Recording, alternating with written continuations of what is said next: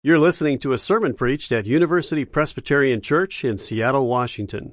For more information, please visit our website, upc.org. The kingdom story we have today describes this ending that, that we see expressed in the present actions of someone like Pope Francis. It is in Matthew chapter 25, verses 31 to 46. It's on page 807 in here. It's also printed out in your um, worship flyer folder bulletin thing there. So follow along in whichever one you're most comfortable with. Um, we're in a series of sermons on the kingdom. Each uh, Sunday we pray, um, "Thy kingdom come, Thy will be done." Remember the next line on earth as it is in heaven. This is what we're praying into. We're praying into the future we believe in. Thy kingdom come, thy will be done on earth as it is in heaven. That that's the future that's coming towards us and we want to live towards that future. George has given us three sermons of three different stories in the last week. When Jesus talked about the kingdom, he used stories over and over and over again. And in Matthew's gospel in particular, this story is the one that he gives us just before um, Jesus' betrayal and and death. It's on page 807. It's from Matthew 25 verses 31 to 46. If you're using the Bibles, you'll flip the page. Why don't we stand and, and read this together? It begins with the line, when the Son of Man comes. Listen carefully. We are reading God's holy word. When the Son of Man comes in his glory and all the angels with him, then he will sit on the throne of his glory. All the nations will be gathered before him, and he will separate people one from another as a shepherd separates the sheep from the goats. And he will put the sheep at his right hand and the goats at the left. Then the king will say to those at his right hand, come, you that are blessed by my father Inherit the kingdom prepared for you from the foundation of the world. For I was hungry and you gave me food. I was thirsty and you gave me something to drink. I was a stranger and you welcomed me. I was naked and you gave me clothing. I was sick and you took care of me. I was in prison and you visited me. Then the righteous will answer him, Lord, when was it that we saw you hungry and gave you food, or thirsty and gave you something to drink? And when was it that we saw you a stranger and welcomed you, or naked and gave you clothing? And when was it that we saw you sick or in prison and visited you? And the king will answer them, Truly I tell you, just as you did it to one of the least of these who are members of my family, you did it to me. Then he will say to those at his left hand, you that are cursed, depart from me into the eternal fire prepared for the devil and his angels. For I was hungry and you gave me no food. I was thirsty and you gave me nothing to drink. I was a stranger and you did not welcome me. Naked and you did not give me clothing. Sick and in prison and you did not visit me. Then they also will answer. Lord, when was it that we saw you hungry or thirsty or a stranger or naked or sick or in prison and did not take care of you? Then he will answer them, truly I tell you, just as you did not do it to one of the least of these, you did not do it to me. And these will go away into eternal punishment, but the righteous into eternal life. This is the word of the Lord.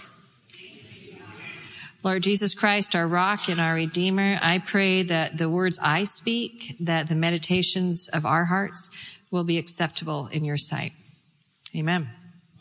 Go ahead and take your seats. Did you hear it in there? This, this future kingdom established, the sort that, uh, that Pope Francis believes in, that so many of our Roman Catholic brothers and sisters have embodied, have lived out so well where the least, the weakest are, are the ones elevated, the ones cared for, uh, are the ones brought in. There's a, um, there's an importance in these parables that J- Jesus gives us about the kingdom. And it's not just that they talk about judgment and the justice of God at the end of human history. It's that they clarify for us um, the and make us alert of what matters most in our time? What matters most in our time? What will last going into the next. And this is one of those clarifying parables. It's, it's a tricky parable. And, um, there's a few things this week that I've been wrestling over with it. Um, one thing I've been wrestling over with it is, do we get judged by works at the end of the day? Is this the way it's going to go? Because we've all believed that we are judged by faith, right? That Jesus comes back and we are given eternal life by believing in the Son of God. God so loved the world that he sent his only begotten Son, that whosoever believes in him should not perish but have everlasting life. And then the ones who get into eternal life here, it seems, are the ones who did the right thing. And so you think, time out. What is going on with that?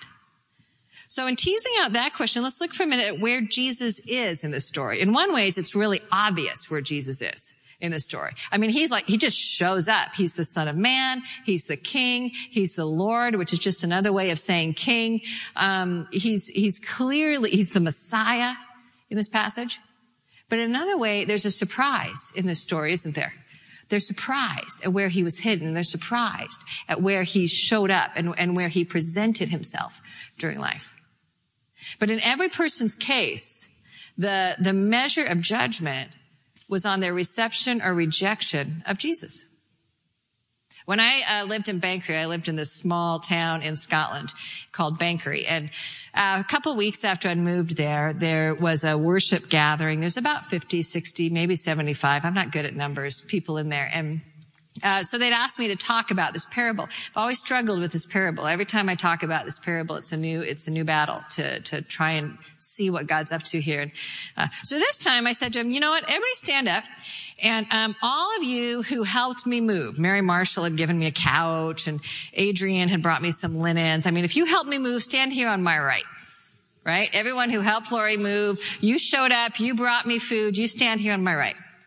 And uh, all of you who did not help me move, you didn't show up. You didn't invite me for dinner. You didn't give me a bed. You didn't give me sheets. You're over here on my left. Right. And literally made them stand up. And the Scottish are so nice, they just do it, right? They just all stood up and did it. And you know what the people on the left immediately started doing? Protesting. Wait a minute.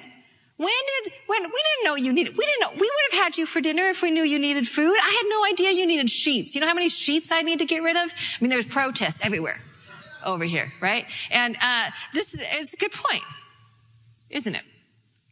It seems like the point in the, in, in Jesus' parable is, you know, at the bare minimum, you should have known this. There are some points in the points of the Bible when over and over God says, you know, you just have to look at creation and you know I'm here. And that's sort of a, a natural standard of judgment. But ever since Jesus took on vulnerable human flesh, there, there's another even, even easier bar is how do you simply treat another human being? Who, who can't give a glass of water? Who can't give food? Who can't help with shelter or, or clothes? This isn't, you know, heal all the sick. This is just visit one of them. This, this, this isn't, you know, um, um, take care of, of, of poverty and world hunger. This is feed one person for one of the least of these, Jesus says. So, so there's a new way to receive Jesus. Another thing to notice in here is if you look in verse, um, I think it's 34. Look at this. Come, you that are blessed by my Father, inherit the kingdom prepared for you from the foundation of the world. There's two things to notice in that. The first one is they inherit the kingdom. This isn't a reward passage. This isn't you've done it right. This is now your reward.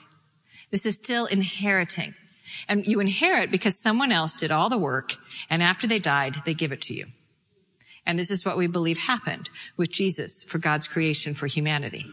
That Jesus took on all the work and died and was raised and has given eternal life. This is what we believe.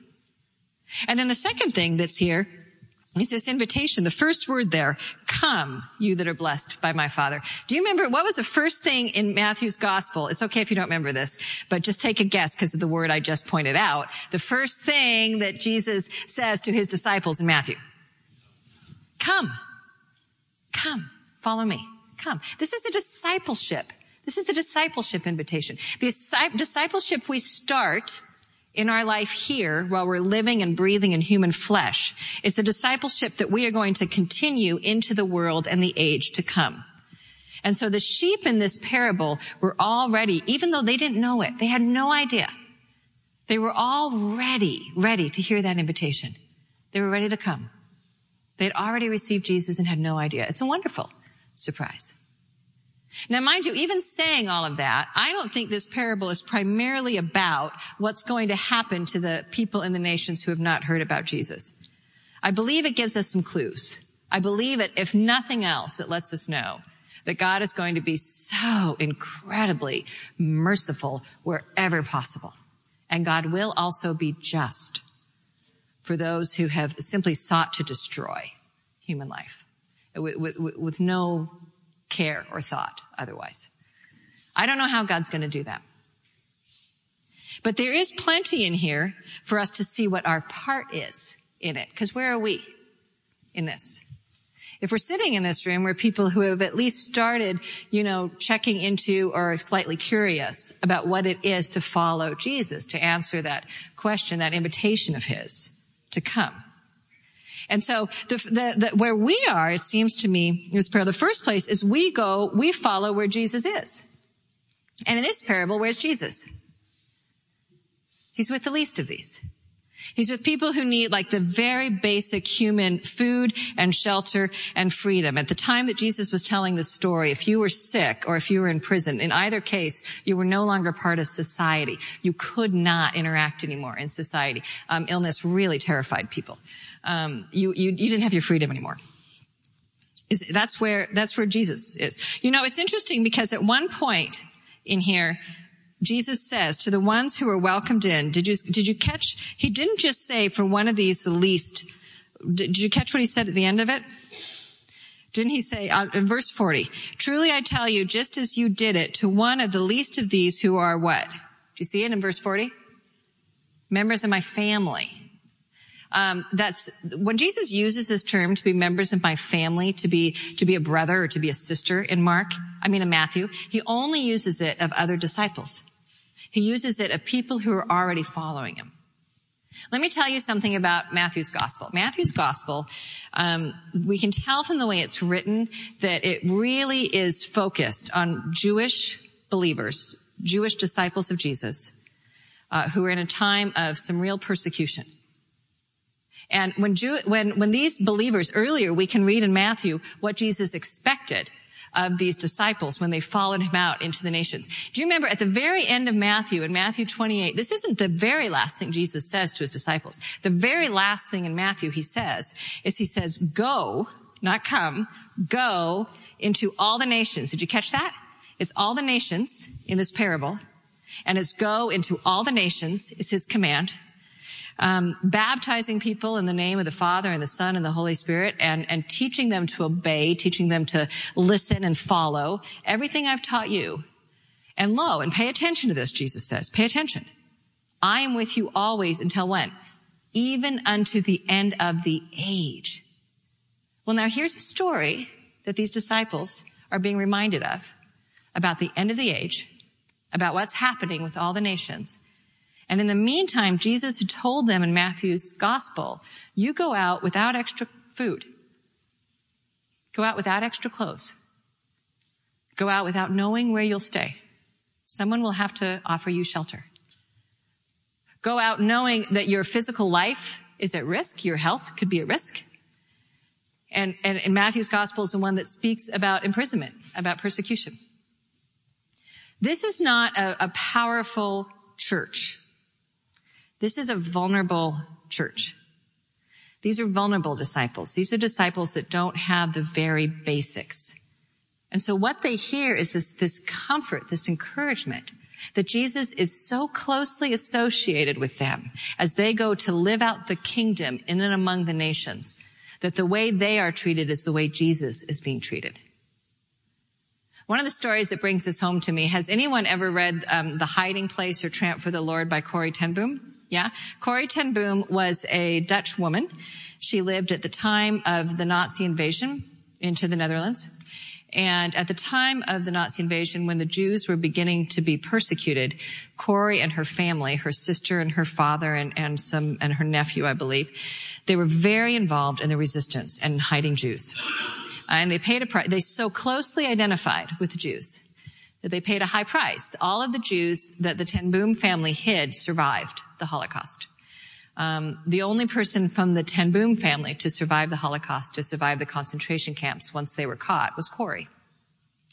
And she tells a story about a conversation with her father before um, they were betrayed, and asking her father about hiding the the Jews. And he said, well, of course we would do this. The, the Jews, they, they are the apple of God's eye. And woe to anyone, he said, who, who harms or, or seeks to harm the apple of God's eye. And there was a compassion with the way he regarded those who had no idea who they were up against and, and who they were harming uh, when they went after God's people, the Jews. It's a similar dynamic in this passage. Now, there's a second thing though that we pick up on this in terms of going to the least of these and, and, to the to the others in terms of where we are and who we are as a church. And this is it. I, here's the thing I really struggled with all week long. This was this was given to a church that was super vulnerable, that was really that was that had no power of their own, right? Well, at some point in the Christian tradition, about half of the interpreters who interpret this parable stopped identifying these the least of these as in that one verse as the as the members of God's family, as as Christians who were scattered in and among the nations, and started identifying as just everybody. This just applies to everybody. Now that's not a bad, I mean, that's still a very good identification because the church throughout the ages has made that identification. It's why the, the Christian church in particular, the Catholic tradition, someone like Mother Teresa has very much looked for Jesus in, in, in the, the, the least of these. But you know, it's not just this passage where disciples of Jesus are called to go look in the least of these. In fact, if anything, the checklist in this passage is really easy. You should go look at the Sermon on the Mount. For all of us who are disciples, the Sermon on the Mount provokes things like, like the song that was sung for us earlier. It isn't just loving the least of these who are really nice. It's loving your enemies. It's going the extra mile. It's, it's in the Sermon on the Mount where Jesus looks at his disciples and says, listen, not everyone who says, Lord, Lord, in the last day is going to inherit the kingdom. There are many who'll say to me, didn't we do all these fantastic works in your name? And, and he'll say, I don't even know you. So this is not a new warning for believers in here. Uh, the believe we've always been expected to do this as believers with the least of these. We've always been called to look for Jesus as the least of these. But why did the church start reading this passage as if we were with the sheep and not the least of these? When did the church start reading this passage as if we were the sheep and not the least of these. I'll tell you when it happened. It happened in modern times. It happened when we became a church that was really well fed, that was well sheltered, that was on the side of the powerful. And so I've been reading this parable this week knowing I'm someone who eats well and drinks well. I'm someone with a house I really like. I'm someone with good health. I'm someone who's not afraid of losing my freedom. I'm not part of the persecuted church. I've got good clothes on my back. I like them at least. And, and what do I do when suddenly what I'm supposed to do is radically identify with the least of these, not the sheep? Even in the Jewish tradition, the, the way that the Messiah, when the Messiah came, would sort out the sheep from the goats is how God's people, the self-identified people of God were treated. But we're in a church, especially here at UPC, I, I, don't, I don't think we're a church that's regarded as being really poor or in danger or, or unhealthy, we're doing pretty well. It seems to me there's, there's a bit of a warning in this parable. And it's a warning about where do you identify? And how strongly do you identify yourself there? Where are you looking for the kingdom and expecting the kingdom to meet me in the kingdom? Are you looking for it in the influential and the powerful and the people who have it all put together? Or are you missing the entirely, Jesus says? Because I've called you to identify with the least of these.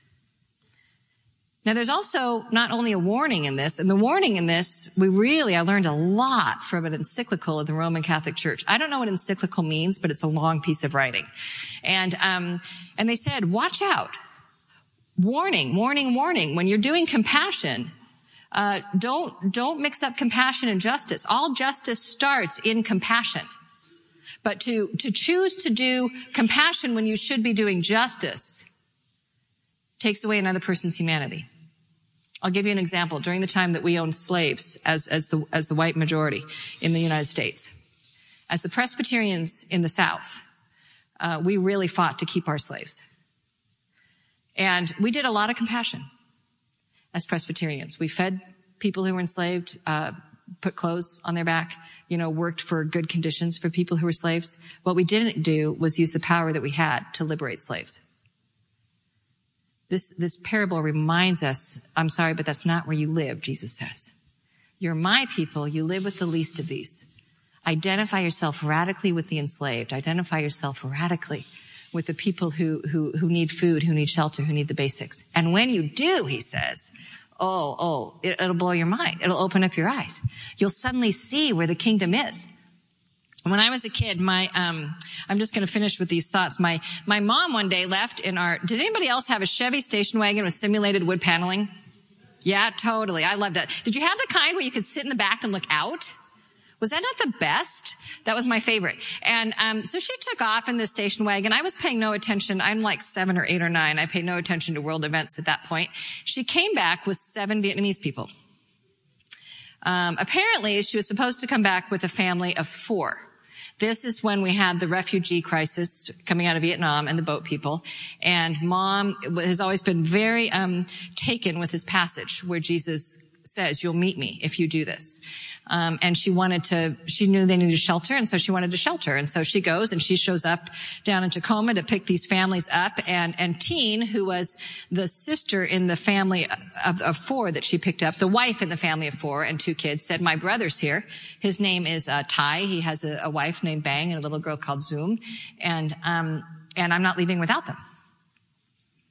And my mom has like five siblings, so she's like, okay, and sticks them all in the station wagon. There's no seatbelt laws. Um, brings them home. I, Dad's never said what he thought of this, but he he gladly gave up his office, his den. We had one family upstairs, one family downstairs. Those were some of the best years of my growing up. The kingdom moved into our house. That's the only way I know how to describe it. The, these were incredible people. Oh, and then not only that, but Bang said, you know, Bang had a sister Bean and a brother Chi, and so we went and found them, and they moved in with us too. And um, gorgeous, gorgeous. Jesus moved into our house. Now, in the traditional thinking, we were taking Jesus to the Vietnamese, but that's just backwards according to this parable. Jesus moved into our house. Bill Robinson, when he was the president of Whitworth in Spokane, said he went to visit a penitentiary in Montana. And the chaplain pulled him aside before he went in and said, Bill, let's get something straight before you go in. If Matthew 25 is true, you are not bringing Jesus to these men.